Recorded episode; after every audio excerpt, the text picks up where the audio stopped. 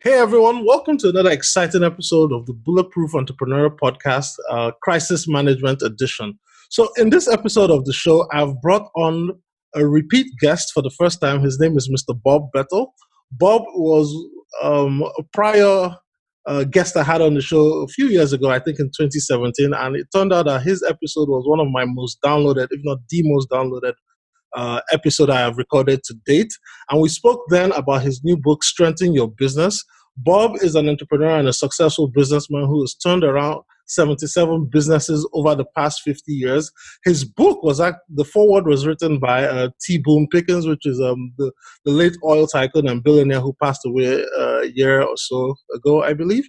And I brought Bob on today because he's helped so many businesses in several different industries, from restaurant chains to engineering companies, and he saved tens of thousands of jobs just by using wise counsel and strategic wisdom to help businesses come out of um, difficult situations. So I said, who better to talk to than somebody who's done this over 77 times across 50 years to come and teach us a little bit about how to strengthen our businesses and how to also create systems and processes that when we all get over this lockdown and things start getting back to work, we can start putting things in place to help our businesses thrive and succeed going in the future. So, with that said, Mr. Bob Bethel, welcome once again to the Bulletproof Entrepreneur Podcast. Gee, it's good to be back with you again. And and since our last time, we have gone from 77, we're now up to 80 turnaround. Oh my goodness, 80 Yeah, yeah. Wow, fantastic. That's, that's what you get when you uh, get old. Or as one of my grandchildren rudely asked, did did you live through Corona 1 through 18? So so you know you're old. Corona one to well, it sure feels like we've been living through all that in the past Yes. one month alone. So, um, given you've done 80 turnarounds, fantastic. I want you to kind of like just give people that have not listened to the first um, interview we did a little bit about your background and your bio and how you got into the turnaround business, and then we can go into what you would do as a consultant if people were to bring you in to help them save their business. Okay. You know, there's an old joke that uh, businessmen have four stages as they become successful. Uh, Mm. Number number one, drunken businessmen. number one, they get good looking. Number two, they get wealthy. Number three, they get brilliant. And number four, they get bulletproof. Mm. And I have come to realize there is a stage five to drunken businessmen, and that's radiation proof. Mm. And when I got out of college, I started a, a business. Uh, and for a couple of years, I made great money. Uh, thought I had all the answers. We got hit by a recession, and I lost everything I had. Uh, had to sell my home, my business to pay off the banks. I didn't declare bankruptcy. Uh, I got out from under it. And thank goodness one of my parents' best friends was one of the wealthiest men in, in Tennessee at the time. Mm. And he got in touch with me and he said, I've been watching you and I think you've learned some very valuable lessons. Mhm. He said, I've retired from my businesses. And at that time, he owned 23 businesses. And he said, uh, the people that are running them are not doing a good job. I'm not satisfied at all. I'll give you a third of those businesses to come in and make them profitable. And I did that. And I got back in the good favor of the banks in the Southeast. Uh, and I started getting calls after I had cleaned those businesses up and we had sold them off. I started getting calls from banks and mortgage companies that had uh, loans that they were getting ready to lose a lot of money if they closed them down Mm. and asked me uh, if I would take on the debt and turn them around. And I've now been doing that 55 years. Uh, during that time, 80 businesses in 29 different industries. Mm. And, you know, she, 50% of all businesses go under, most within the first four to five years. Mm-hmm. And what I've found is that, just isn't necessary. And, and as I studied the mistakes that I had made as a young man with my first business, uh, I didn't tell anyone I was in trouble. I didn't ask for any help. Uh, I didn't even tell my wife. That's how embarrassed I was by it. None of my employees knew that we were in the kind of shape that we were in. Mm. So I decided that I was going to do everything different. And I think it is so applicable to what we're going through today. And, and as I thought about visiting with you again, I thought to myself, you know, I wrote the I wrote the book Strengthen Your Business to help small and medium sized businesses with with what I have learned through my experience in so many industries. And and I thought, you know, there is not a time in my business career that this book is as pertinent as it is today. Mm. Because the fact of the matter is, where I've spent 55 years going into distressed businesses, there is a vast number of businesses across the entire world at this point that are suffering exactly the same kinds of things. Mm-hmm. And I talked to a number of national financial leaders in the banking, mortgage banking business on, on a weekly basis. And I have I have never seen a time that no one has any answers.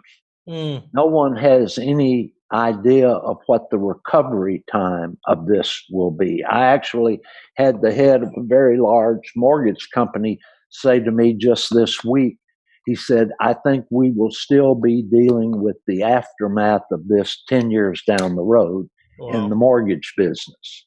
Wow. So back to back to your question of how how have I been able to take 80 broke businesses and make all of them profitable? Uh, and and the first answer is I didn't. My team did. Mm-hmm. I, I'll take credit for five percent of the success, but the rest of it is the team. And so I guess the first thing I would say to any business owner, any general manager of a business is your team is the most important asset that company has. Mm.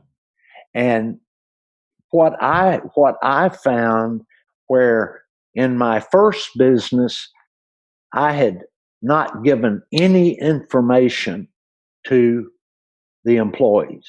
They they know knew nothing about the financial condition of the company. Mm-hmm. So in order to address that from a different perspective, uh,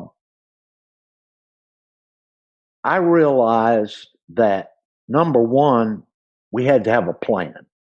And and when I say that, my my first day after buying a company is to call all of the employees together. We mm. lock the doors, turn the phones off, and I tell them A to Z everything I know about the condition of the company. Okay. That's number one. I also tell them during that meeting that all of this needs to stay inside the company. We don't need people out in the street talking about our financial condition. But I, I lay out at that time here's what we're going to do. We're going to come up with a 90 day plan. And their eyes kind of glaze over, and it's like, oh, dear God not one of those things. But I point out to them, look, I'm talking about something like a football plan. And I tell them, I'm a pilot.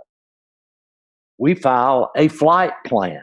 Mm-hmm. Uh, you talk about a football game, they talk about their game plan. It's not a five inch thick Harvard business plan. It is a who is going to do what, to whom, when, and for how much.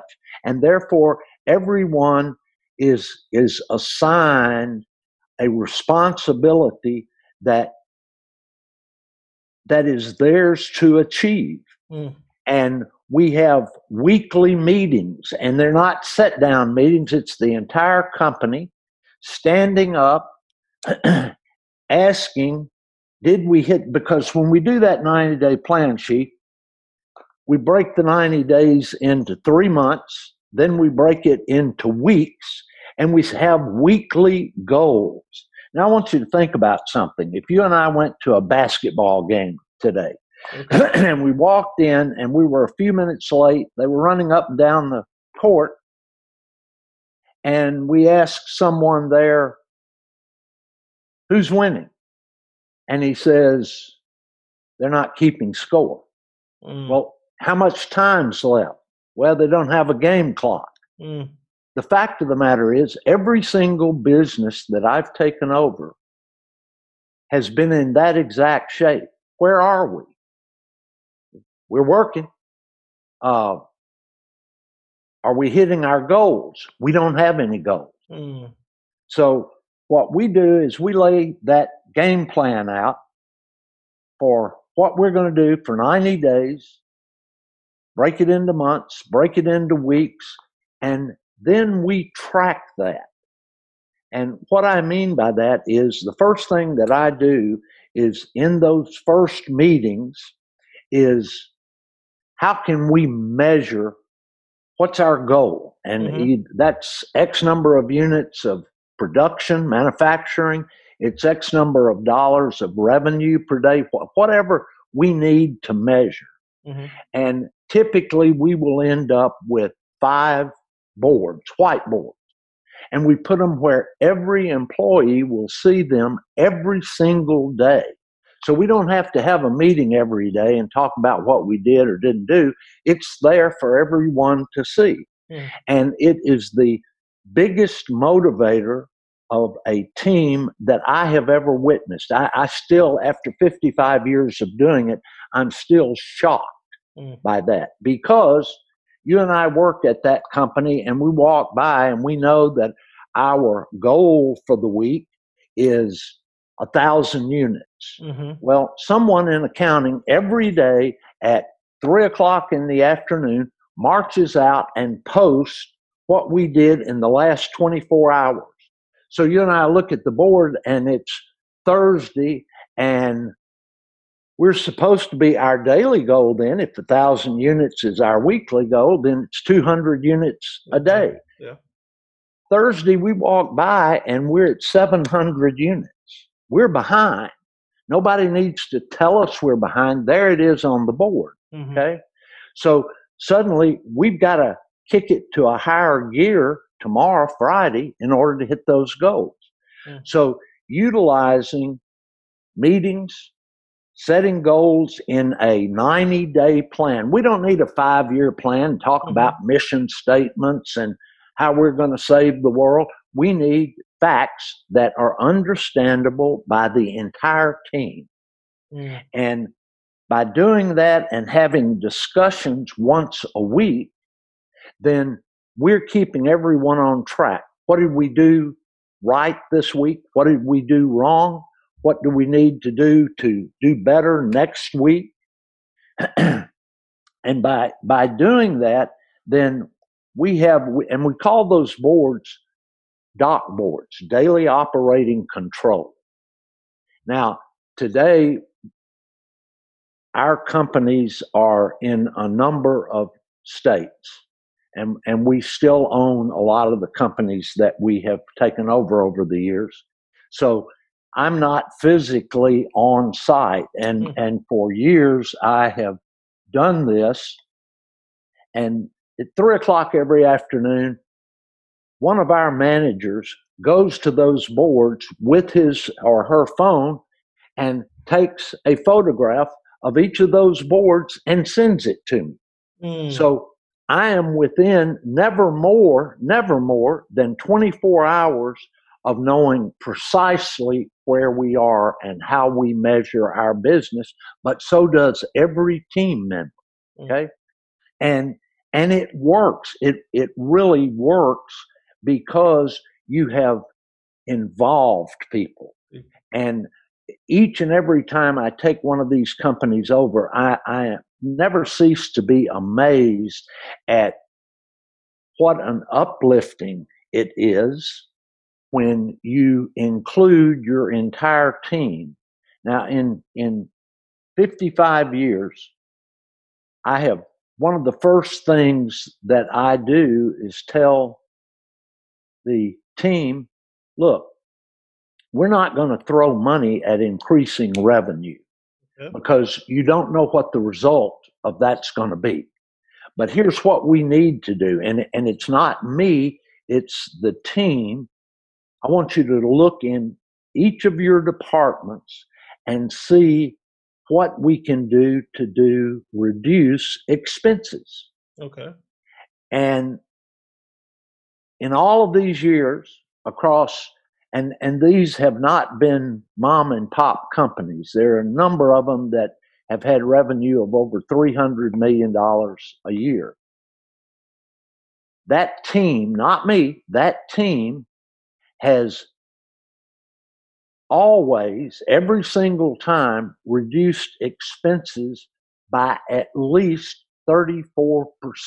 Mm.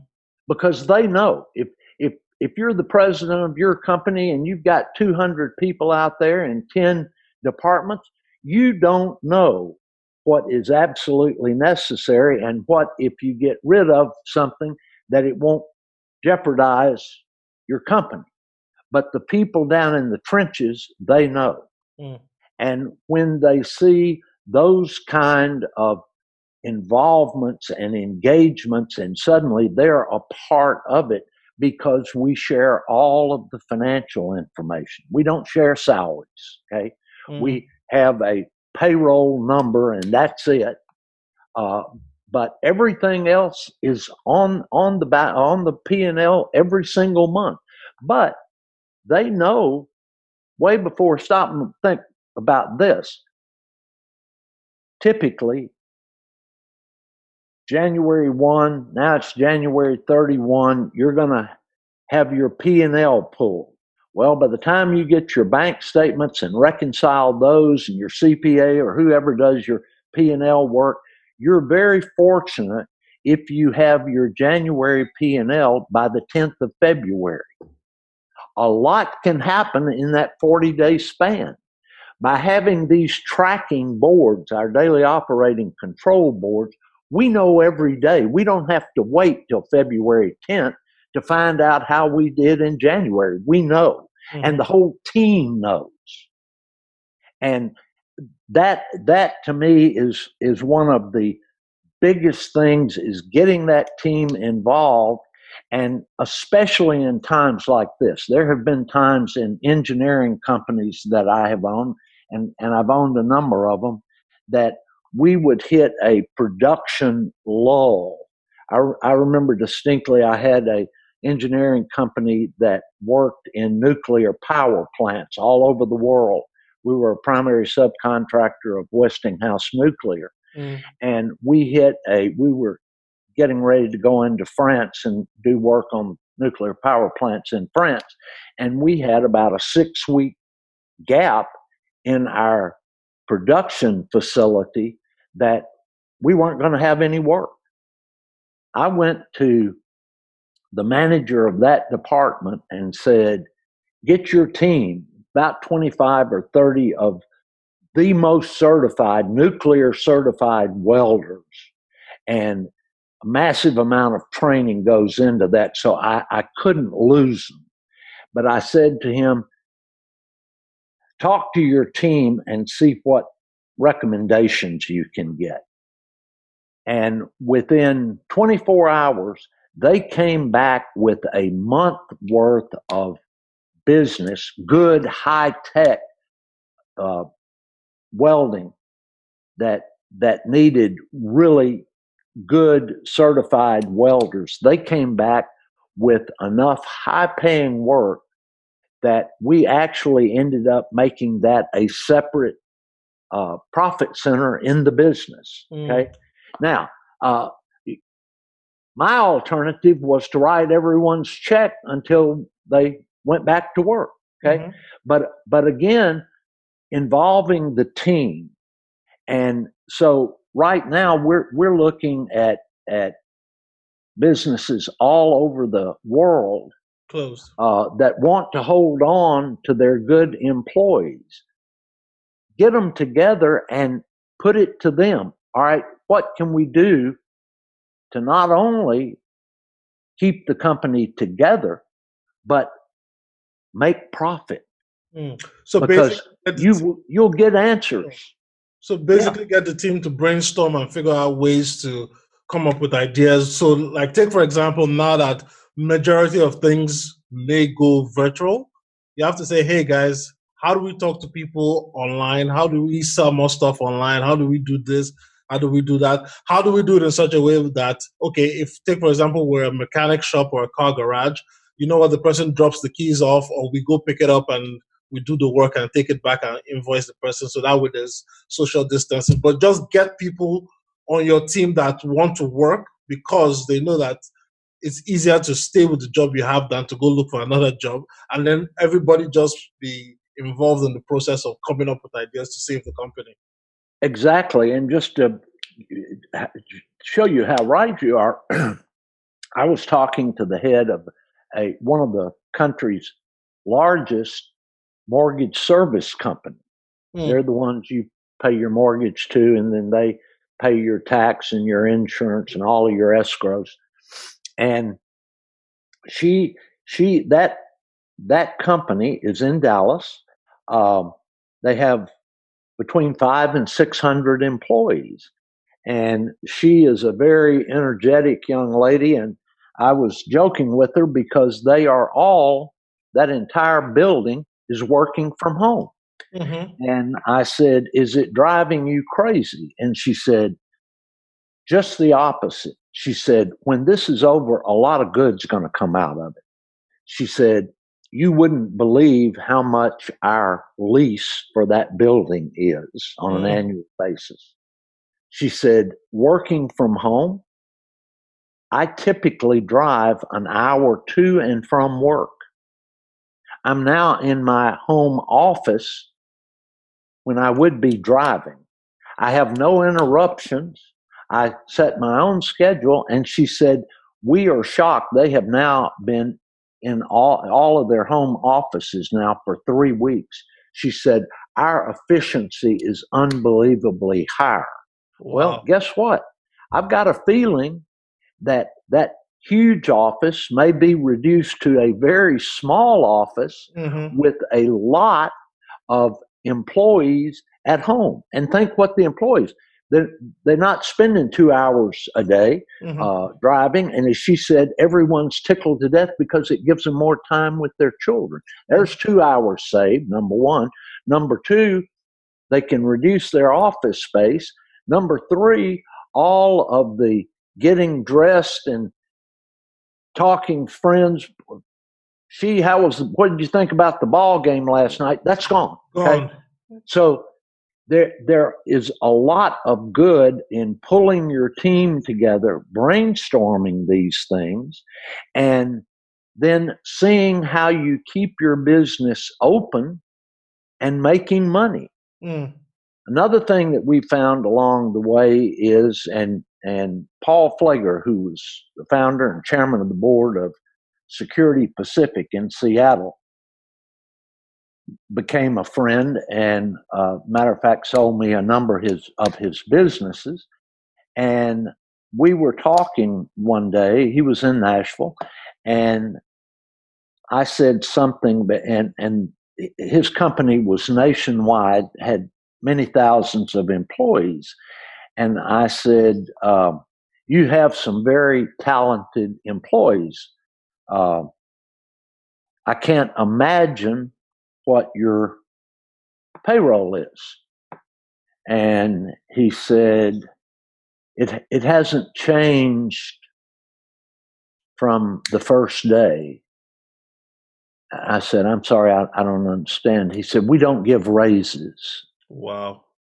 He said, We have categories that this level pays X dollars and the next level pays Y dollars and so on. He said, We give bonuses. We give bonuses because bonuses don't jeopardize your future. And, and he laid it out very clearly. He said, You have a great employee and you give him a 10%, him or her, the 10% raise this year, 10% raise next year. He's doing a great job, another 10%. You pretty soon have priced him out of his market. Mm. And it's cheaper to go in the street and hire someone else and start that process over. Mm. But what we do, and that that very day, I put that in play in all of our companies. And we have some companies that we pay an annual base, a bonus, and we have some companies we pay a quarterly bonus. And it's based totally on performance of the company, period. Mm. And therefore, when we start January 1 of 2021, our payroll is going to be exactly the same that it was in January of 2020. And that's important today because when you are sharing the rewards by giving bonuses, you're, keeping your employees engaged. And I guarantee you that every one of our companies for 55 years, because I want them to make a lot of money based on the profit performance of the company.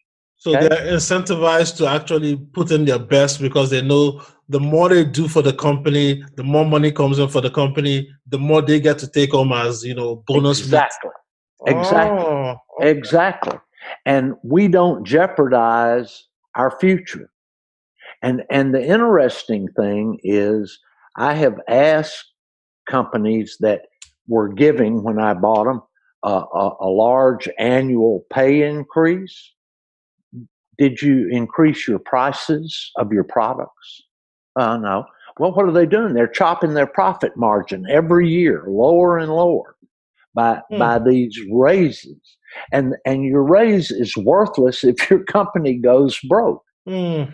But in those first m- meetings, I start and and I would say that my role in all these years has basically been a teacher and a coach about profit. Mm. And you know, I've had these owners throw at me, "Well, I put my blood, sweat, and tears into the." Show me on your balance sheet where the blood, sweat, and tears doesn't count. Mm. It, it, it's your business. Uh, you should do everything you can to make that business profitable. Uh, and and by doing that, I, I preached as Boone Pickens and I got to be friends.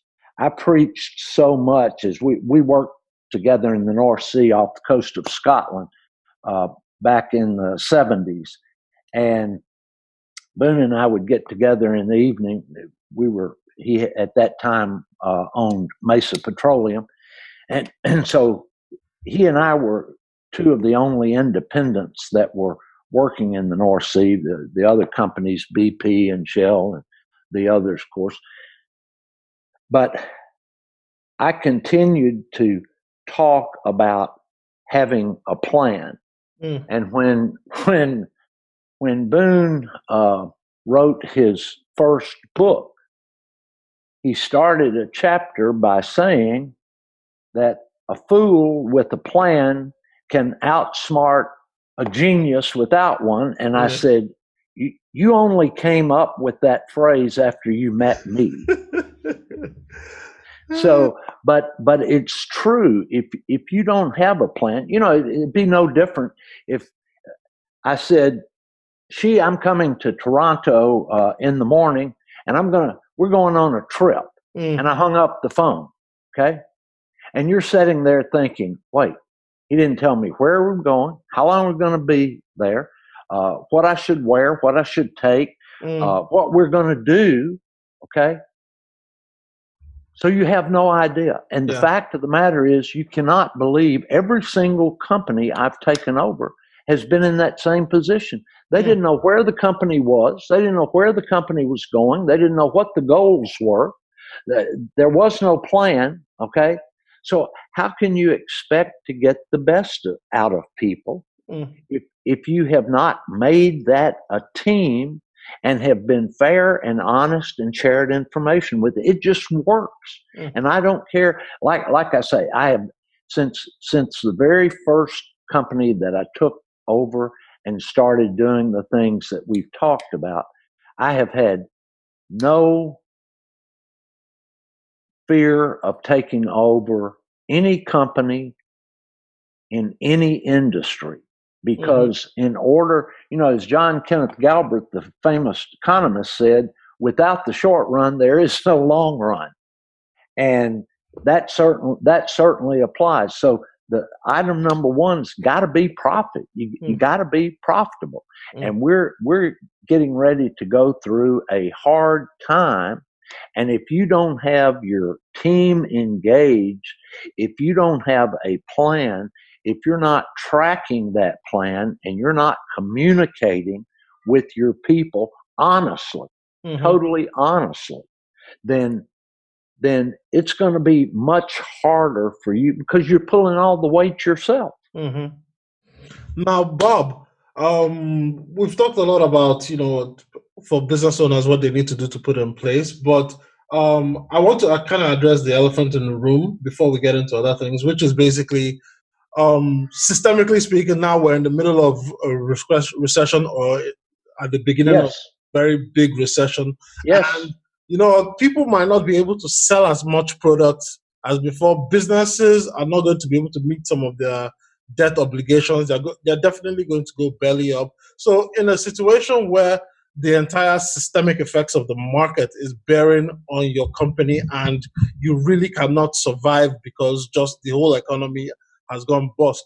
So how does someone think about okay if i want to be like you for example and say okay let me go in and put my capital because i have capital to deploy and save some businesses in tennessee in toronto or wherever what should i look out for how should I start making these um, approaches? How should I start talking to people to tell them I can save their business if they're already in trouble and there's no way for them to have that lifeline? So they need somebody else to come in and say, hey, let's work together and get out of this um, situation.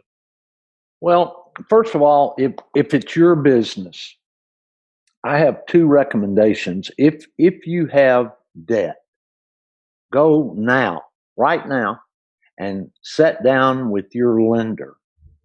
But but have first of all a plan mm-hmm. that shows how you get from point A to point B, but you've got a deficit that you need additional capital. But you're not going to get additional capital by walking in and going, Hey, I'm out of money.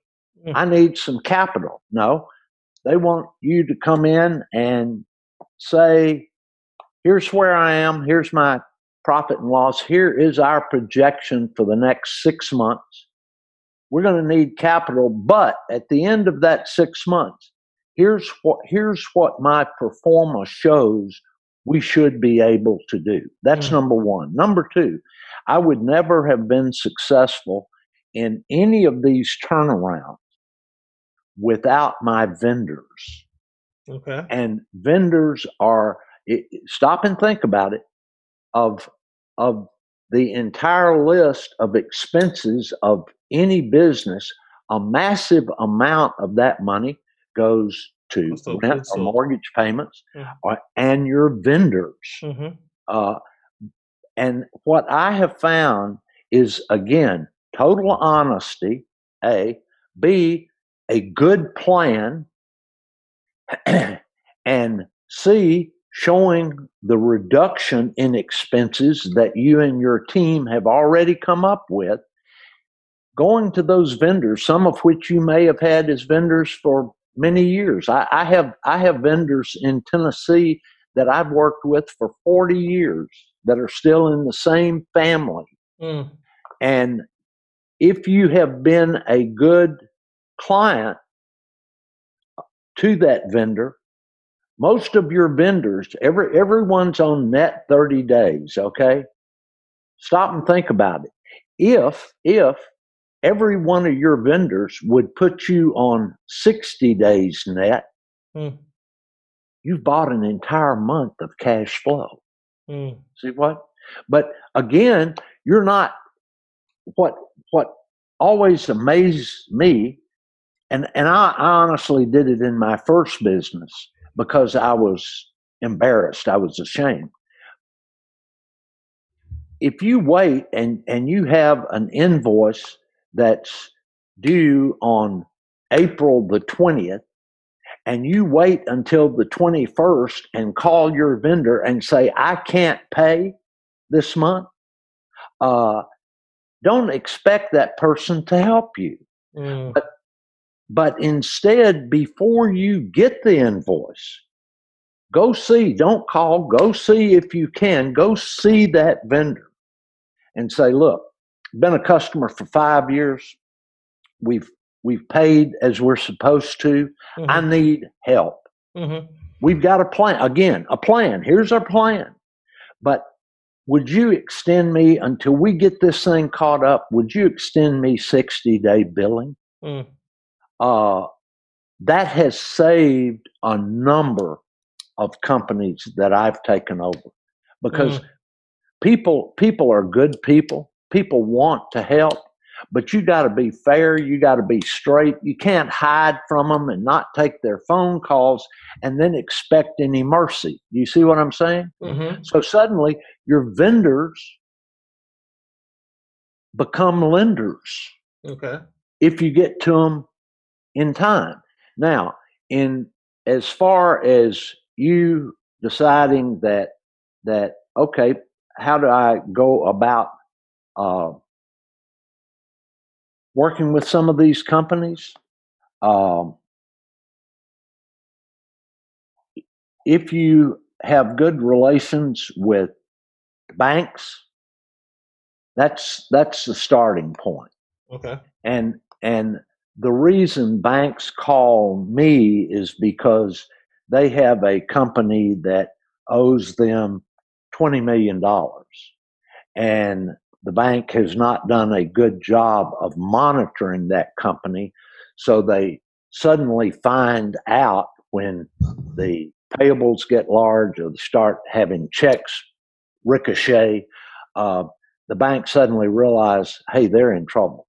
Mm. Uh, they've sold their inventory, but sales are going down and they're ma- having massive losses, and we haven't monitored that. So now they're in a horrible shape. They get the bank, if if they foreclose and take that over, uh, they're going to lose a massive amount of money.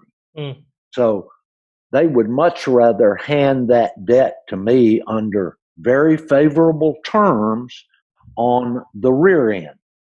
Uh, I, I get nothing free on the front end when I buy one of these businesses, but we cut a deal that at the point in time that that company becomes profitable for a period of six months, A, or B, I refinance that debt they will give they will discount some of that debt. Okay. That, that, makes it very advantageous to me. Okay. Mm. So, you, so, they create a win-win situation for both of yeah, you. Yeah, mm. yeah. They don't have they don't have to take a four or five million dollar loss on that deal, so they're they're pleased. And uh, by the way, the, the the reason after I had lost my first business, that I got into this business, and no one has ever asked me this. Why? Why on earth would you want these big, big broke businesses? Mm. The fact of the matter is, I have ended up in possession and owned billions of dollars of assets without ever putting the first penny in. Mm. Because the banks need that off their books. So, where on earth could you go and buy international engineering companies if in fact you use the sim- simple principles that we've just talked about and i go in depth in the book great mm-hmm. depth in the book and also for just starting out and that do in fact have some capital look around for companies that are struggling. Talk to business owners mm. because what you may be able to do, you may be able to go in with your capital and they've got all these assets and become partners in that venture mm. by walking in the door with some money. If you understand the business mm. and and do the things that we you and I have just talked about. Now, it, on, it's not complicated. Yeah. So on the other coin of that now, so there are lots of small to medium sized business owners. All they know is the business they've been doing, the trade they've been doing. And somebody listening to this saying, Wow, Bob, you just gave me a brilliant idea. Why don't I become like a consultant and go in and save these businesses? And if I turn them around, um, the companies break me off uh, a piece of the profit or a piece of equity yeah. and that yeah. stuff. How would if you were to create, I, I, know you don't have a training program, or do you have a training program? If you were I to, don't. if you were to teach somebody listening to this saying, "Hey, I'm an entrepreneur," I would love to go in and turn around businesses and be getting pieces of equity and build up my network and my cash flow. Absolutely. Um, how how would I learn from a Bob Bethel? What are some of the books I need to read, or do I need to get an MBA, or do I need to just read the book alone and get some other material. So, what are some things that will help me um, get that 50 year education that you get in practice? In addition, three words, three words, she buy my book. no, it, it, The fact of the matter is, uh, everything that I do is, in fact, in that book. Mm. Uh, and it, as I say, it it takes it takes discipline. Uh, it, but again, I'm I'm going to say it again. I'll take five percent of the credit.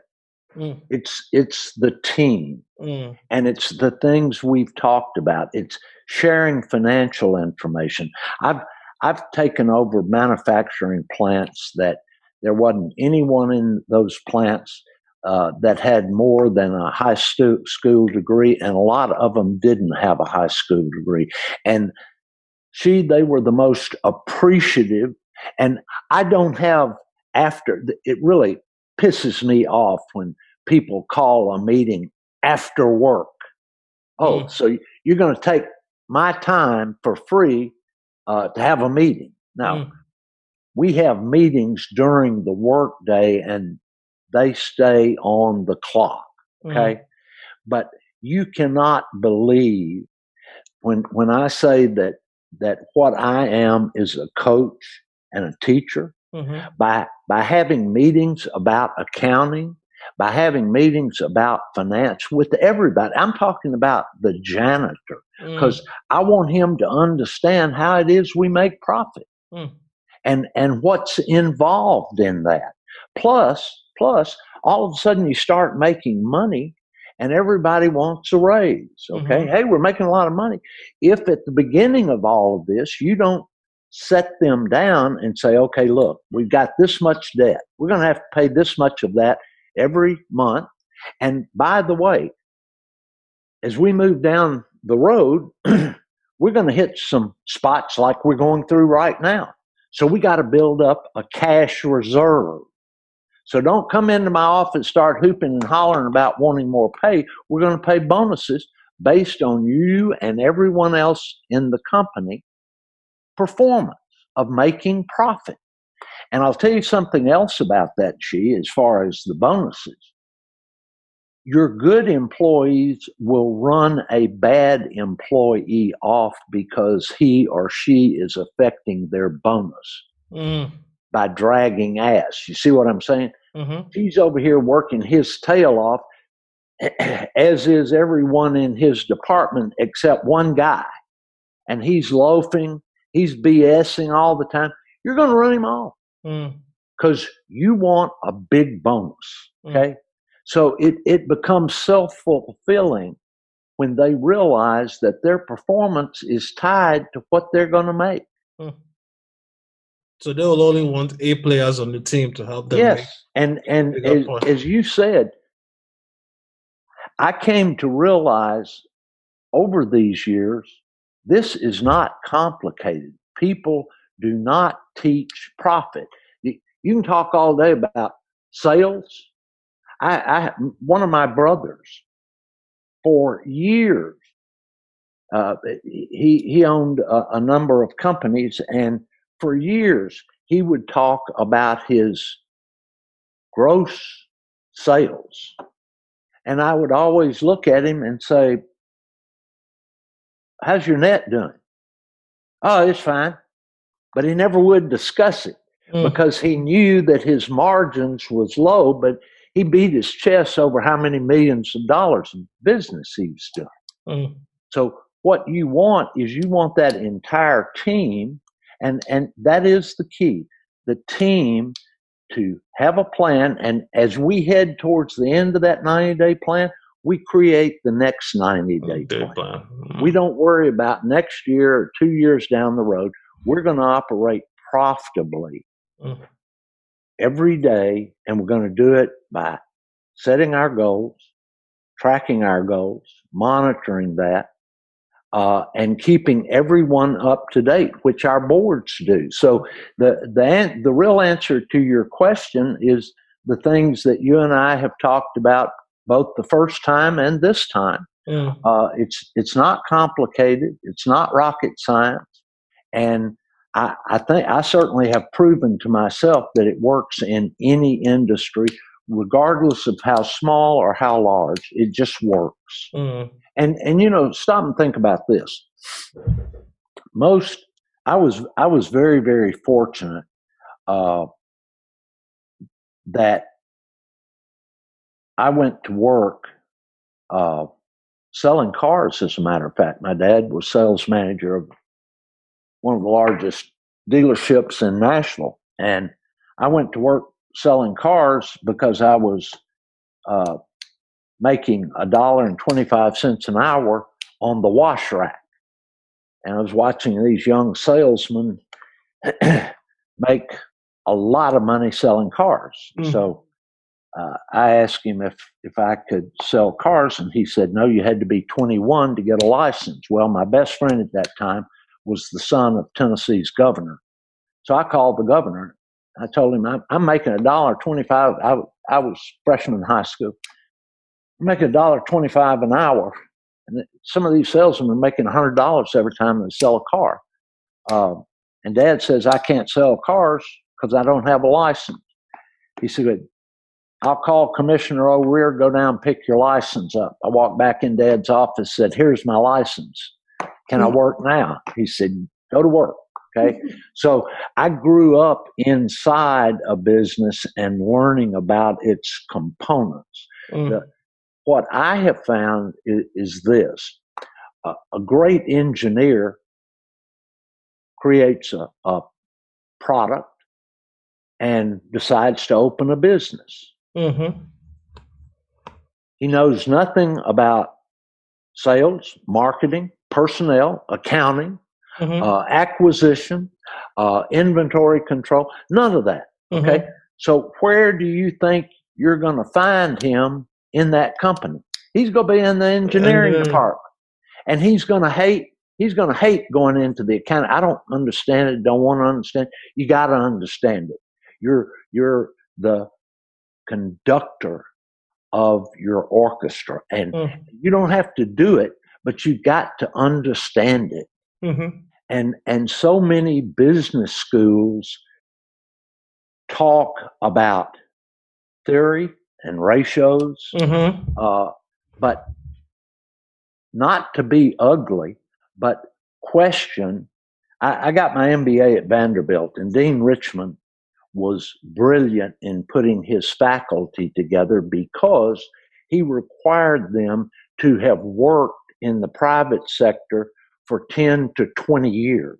They had done it. Mm. You go you go to most colleges, universities, and graduate schools about business, and you ask that faculty, tell me where you've worked. Well, right here at this university. They've never run a, a business. Mm-hmm. Uh, it's all theory, okay? So the thing that you have to teach if if you own a company you have to teach yourself. If if you've never had an accounting course buy two or three hours of of a CPA to sit down and explain in layman's terms. They don't need to have memorized GAAP uh, accounting principles but in layman's terms have them explain that balance sheet and, and how it works, mm. how it comes together. Have them explain the P and L and and what it means. Uh, have them explain depreciation so you can teach it to your team. Okay, mm. so all of those departments know you you don't have to be able to do it yourself. As a matter of fact, there are very very few jobs. Uh, in all of the companies that I've taken over that I can do.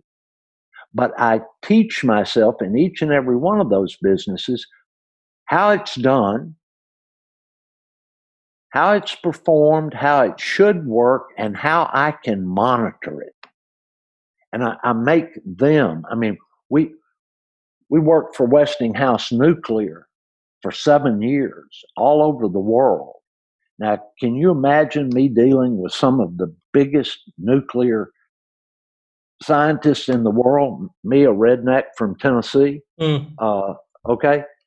But I would slow them down enough to explain it in my terms okay. where I could understand it so that I could learn to monitor it. I didn't I didn't need to perform the functions of dealing with a nuclear reactor. Okay. Mm.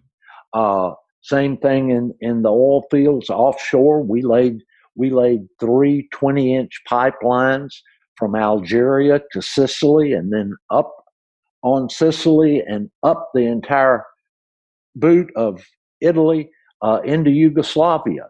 Now, I'm not an engineer, but I learned how to measure that work, how it should be done. So going into back to your original question of going into a business, you don't have to be able to do the work. If you're coming in and you come in and I'm in trouble and you say, Bob, I've, I've got some money I'd like to invest. Are you interested in a partner if I can put up some capital? Mm. Uh, you've got to be careful that I know what I'm doing. Mm-hmm. Okay. Uh, but if you can bring in because that engineer is going to want to do engineering. If you go into a bakery, they don't want to hear about accounting and all of that. They want to bake. Mm-hmm. So what you've got to bring to the table is information that you can gather on a daily basis, monitor, track, help them come up with a plan because the vast majority of companies you go into, small, medium, uh, they don't have an operating plan. Hmm. Well, and why is why uh, why is that the case though? Because you would think with everything that big companies do or even mid-sized companies do, they should have like some way of creating a plan for like, okay, this is what we're creating, this is what we're going to target, this is what we're going to sell. Why is it that majority of them don't have this? It seems like great, great question, and I, I've explored that through all of these years, and the the the things that that I see are, are this. Number one, they think they should be the one making the plan. So if they make the plan and it doesn't work, uh, then they're accountable. Mm. Okay, so that's item one. Item two, to make a plan and make it work, you've got to explain where you are. And they want to hide that information. Mm. You know, the, the, so there's a deception first, going first on. question. First question in every one of these companies that I've gone into, because the owner is still there, He knows the bank's getting ready to take the business away from him or her. No, it's not her. I've never taken over a company run by a woman or owned by a woman. Why is that? Because they don't have men's ego. Mm. That's why. It's, it's, that simple. It's back to the four stages of drunkenness. Mm. We're, we're smart, we're handsome, we're mm. rich. Uh, okay.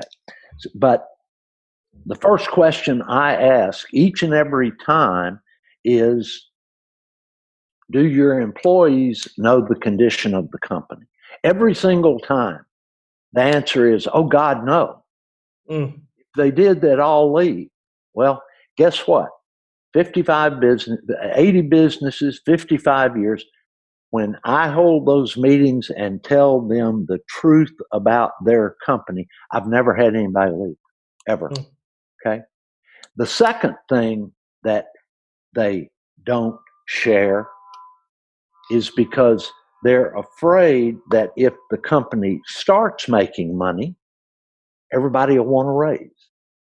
So I'm going to keep all of the financial information a secret.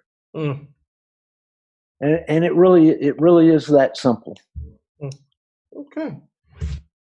Well, Bob, as we start to wind down the conversation, we've done a lot of discussions about how companies can raise um, themselves and strengthen their businesses to succeed.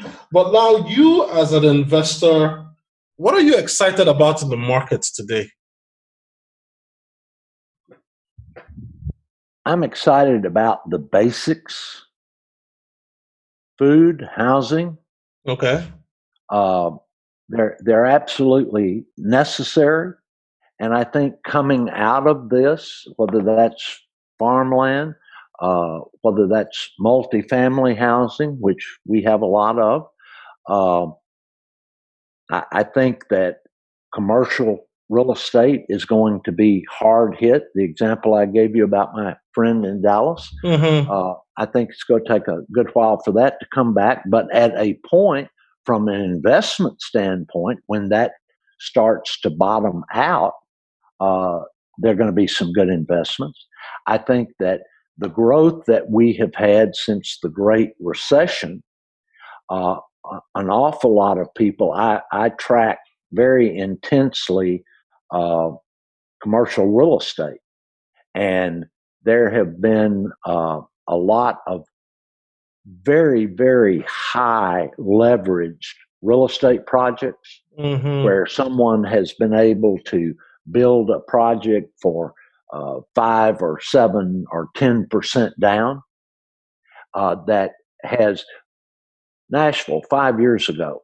Uh, there were not many apartments in Nashville, Tennessee, uh, that's rent, and I'm talking about the A grade, uh, that were much more than a thousand dollars a month.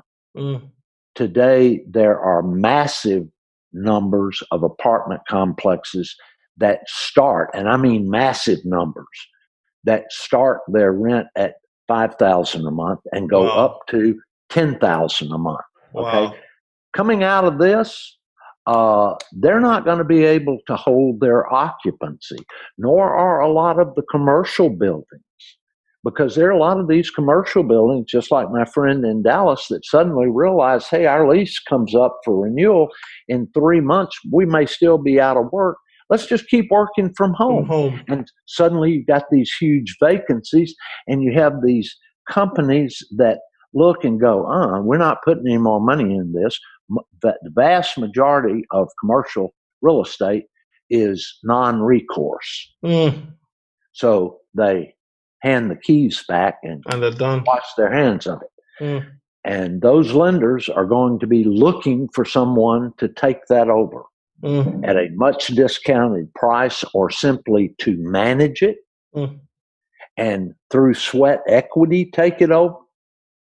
Uh, so I think I think focusing on the basics that we need every day. We need food every day. We sure need shelter every day. Mm-hmm. Uh, that's that's something. Certainly, the real estate portion of it is something they can't ship us from China. Mm-hmm. we're not competing with uh, uh, low uh, labor costs. Mm. So, so, that's what I see. Now, but to your point, though, um, given what you just said with the lady working from home and the teams working from home, mm. uh, doesn't to me, I see that as okay. People are going to look at this and say, "Hey, why do I need to be in downtown Nashville, downtown New York, and work? Why don't I move all the way out to the country, get a nice big spot of land, make sure that uh, AT and T, whoever has high speed internet, and then right. we just work from home. We pay lesser rent, lesser land prices, buy cheaper homes, and life is good. We can ride horses outside and all that stuff." I think I think that's what's going to happen. Mm. I really do. I think you're dead on with that sheep. Suddenly, you don't have the one hour or two hour drive. Mm. So I I, th- I think we I think we're going to see a massive amount of change come out of this as as people learn to do things in a different fashion. Mm. You know, when when my son joined the company uh, 11 years ago, and I really, I really didn't want him in the company because I had uh, run my parents' company, mm. and they didn't mind at all calling me at 10 o'clock at night and asking me a business question, or Sunday uh, right after church, walking out of church and going, mm. "Hey, by the way, balance sheets on." and it, it was a never ending thing. So I really didn't want to put him in that position. But my wife said, uh, let him report to me. Mm. And you set ground rules uh, that eight to five is business time and family time. If he's got a family issue, question, wants to talk family, that's good anytime. But business is eight to five, five days a week. And for 11 years, we have adhered to that. Mm-hmm. And we have become a good team. But having had an office in downtown Nashville, even though I lived on a farm outside of Nashville, having an office in downtown Nashville for 40 years, when he came on board and we went through a, several month uh, training uh, period, then we moved to the beach in South Alabama okay. on an island, on no island, and she, I, I would be in shorts and wasn't going to be FaceTiming anyone. It was simply a telephone call that was scheduled for 10 o'clock. And I'm in flip flops, shorts, and a t shirt. I was, I was so structured that I would go to the bedroom and put on dress pants and a dress shirt in order to have a telephone call. Okay. When my son, the first issue or problem or whatever, it was everything I could do to keep from jumping in my vehicle and driving to wherever that problem was mm. because I had spent my whole life hands on. Yeah, yeah. And my wife said, You're going to have to do a better job of communicating. Hmm. And, and today we run massive number of businesses together. We talk every day. We go, we go over anything we need to go over. We email each other number of times a day. I don't interfere in his operation and it runs like clockwork. So exactly what you're saying. Uh, it is, in fact, and I, have gotten very tickled at a lot of my friends who who now are working for home, from home for the first time of them going through the same kind of things. but once you get used to it, you're you're much more efficient. Mm-hmm. I, I'm I'm an early riser. I'm at my desk every morning at five o'clock. Mm. Well, guess what? that gives me a three hour head start when I was in Nashville and would get to my office uh, at eight o'clock. And I think we're going to see those things moving forward. Now, what are now you mentioned you're an early riser. So, what are some of the other habits that you've adopted and utilized over the last few years that have helped you succeed in your business? I like to read about successful people and how Okay. they did it.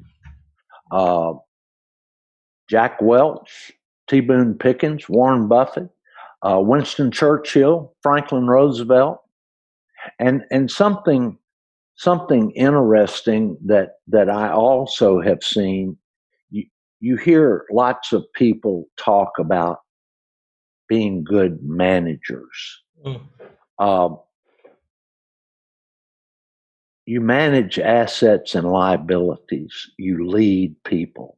Okay. You you don't hear people talk about Churchill and Roosevelt uh, being great managers, Mm. but yet they managed wars. Uh, they they managed negotiations. They managed lots of things, but you hear them talked about as leaders. You hear Warren Buffett, uh, Bill Gates, T. Boone Pickens talked about as leaders, and I think that's I think that's something that that some people fail to realize. You've got a company, you have 300 employees, and uh, you're well known, and company's doing well, and you're well known in your community. Uh, you don't think a thing about walking out, getting in your car at three o'clock, going to the country club for a game of golf, and and uh, play gin rummy after the game of golf. Mm. What do your employees think about that? Are, are you really leading them? Or, or do they look at you and go, wow, what a great example she is. He's, he's here early. He, he stays. Uh, he's engaged. He wants to help us. Uh, he knocks hurdles down so we can do our job. Uh, that's the kind of people that, that employees want leading a company. So that tells me that basically the key success factor in any organization is good leadership. And for Yes, it is. a business owner, business manager, or director, or whatever, Yes. Yes. you have you have to actually live out the principles of excellent, high quality leadership if you want Absolutely.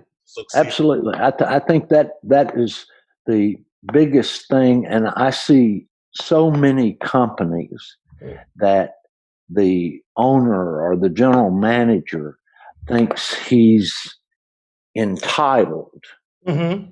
um, that uh, he can use a company needs a company plane so he and his wife can take trips together. Mhm. So he justifies that by taking some of his ploy- employees to call on some customers, and he goes, "Oh yeah, this, we needed this Learjet. No, you need the Learjet fly to Vail to ski for a week while the rest of us are freezing our butt off working at your plant." Mm. So if if you don't have their respect, and and as I say, it's the same thing about general management. No one is born with knowing general management. No one's born knowing business principles. So I have spent a lifetime. I still do it. I do a massive amount of reading uh, to make sure What that do you read? I un- sorry. What do you read? Sorry to interrupt you. No, typi- typically I, I read a lot of trade journals. Trade journal. Uh, okay. There are a number of industries that I follow uh, very regularly, and I uh, I read a lot of biographies about successful people Mm. because the vast majority of those will share uh, their failures and successes. So you learn how they got out of those things. Mhm. Uh, one thing that I say to my son on a very regular basis when he's having a personnel issue with someone is what Jack Welch, who led General Electric for many years, said if, if you want people to absorb what you're saying, repeat, repeat, repeat, repeat, repeat. Mm. And it's very true. you these things that we've talked about today, you can't have one meeting and so okay, A, B, C, D, and E, hey, let's go do it, mm-hmm. and that's that. No, you got to bring them back together and go, okay, let's remember A, B, C, and you got to say that till it becomes a natural thought process for them, mm. and that they understand the why behind it. You can't go out and get anyone to respect you by me walking out and saying, She, I want you to pick that box up and take it over there. And I turn around and go back to my office. Okay, now what? All right. you got to have a plan and a program, and she's got to understand why we're doing that. What that's because guess what? She may have a better way of doing it than I told him to do it. See what I'm saying? Mm-hmm. So if he understands the entire process of where we're going and how he fits into that plan, then he doesn't have to stand there and go, Well, I guess I'll just stand here till they tell me what else to do. Mm. So by by following good leaders and learning their failures, how they got out of them, uh, how they made their money, you're you're suddenly going to find yourself much better equipped. You got to understand that whole damn company. You may be the greatest engineer on earth, but if you just stay in the engineering department, mm-hmm. you're not going to know when those links in your chain. You know, I I put in this book. I, I don't know if you can see it, but I put a gold chain. Yeah. Right there, because it doesn't matter what department it is. When one of those links break, your whole chain is worthless. Mm. So, you as the owner, you as the general manager, you as the leader of your company have got to understand what goes on with each of those links so you can help.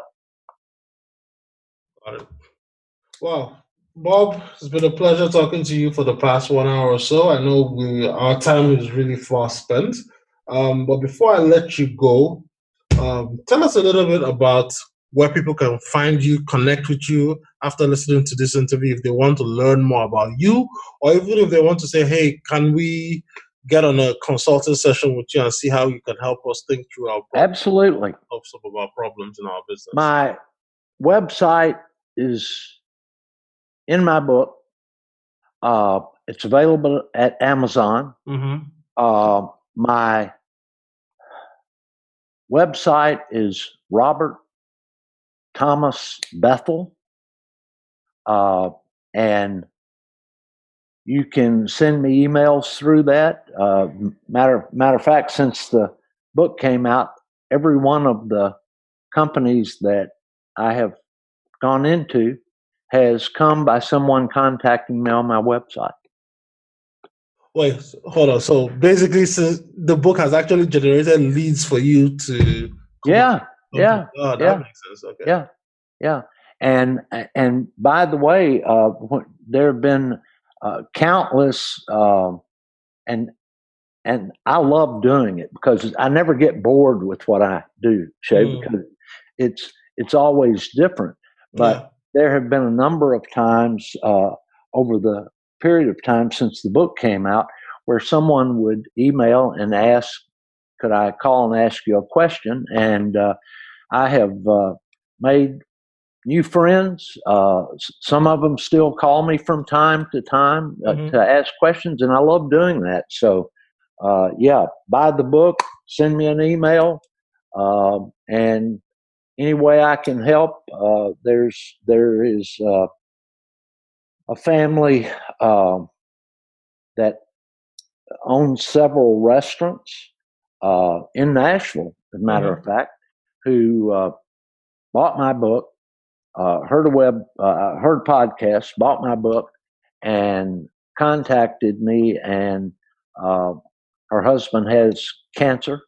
Uh, they're going through some very, very rough times, and we've been able to work together and uh, help that. Didn't cost her a penny. Mm. Uh, because I, as I say, I love doing what I do, and it, I, I realized my first company didn't have to fail, Mhm. and 50% of all business, it just shouldn't fail because it doesn't have to. Really doesn't. I always enjoy talking to you. I hope Oh. you'll have me back again. Oh, I def I think I definitely will. I think we should do um hello? Yeah. Oh, I think we should do even something bigger than this after after we're done. I'll publish this maybe in two weeks or so once it's edited. Okay. But um after the conversation, I, I don't know, maybe you'd want to think about it or so. But I'm thinking if we could get like maybe you and a few other CEOs that um, you know that do different things, maybe in the same space or in different space, and we want to do like a maybe a one day or two day virtual conference kind of sort of like Yeah. have them speak for like 20 A minutes about seminar. yeah, seminar Yeah, exactly. yeah, so just have yeah. like experts that you know, like and trust. That'd be put them all great. Together, Yeah. Put it online so that that way small businesses that are going through problems they can hear about your expertise and turn around, hear about other people's expertise. We just put it together. That'd We make a lot of sense. I bet Yeah. you'd get a great audience for that. Yeah. Yeah. No, I, I think I think it'll definitely work. So I'd like that. okay. Thanks again. Oh, my pleasure, Bob. Have a great Thanks. weekend with you and your family, and I'll talk to you soon. Very good. Thanks. All right. Bye. Bye.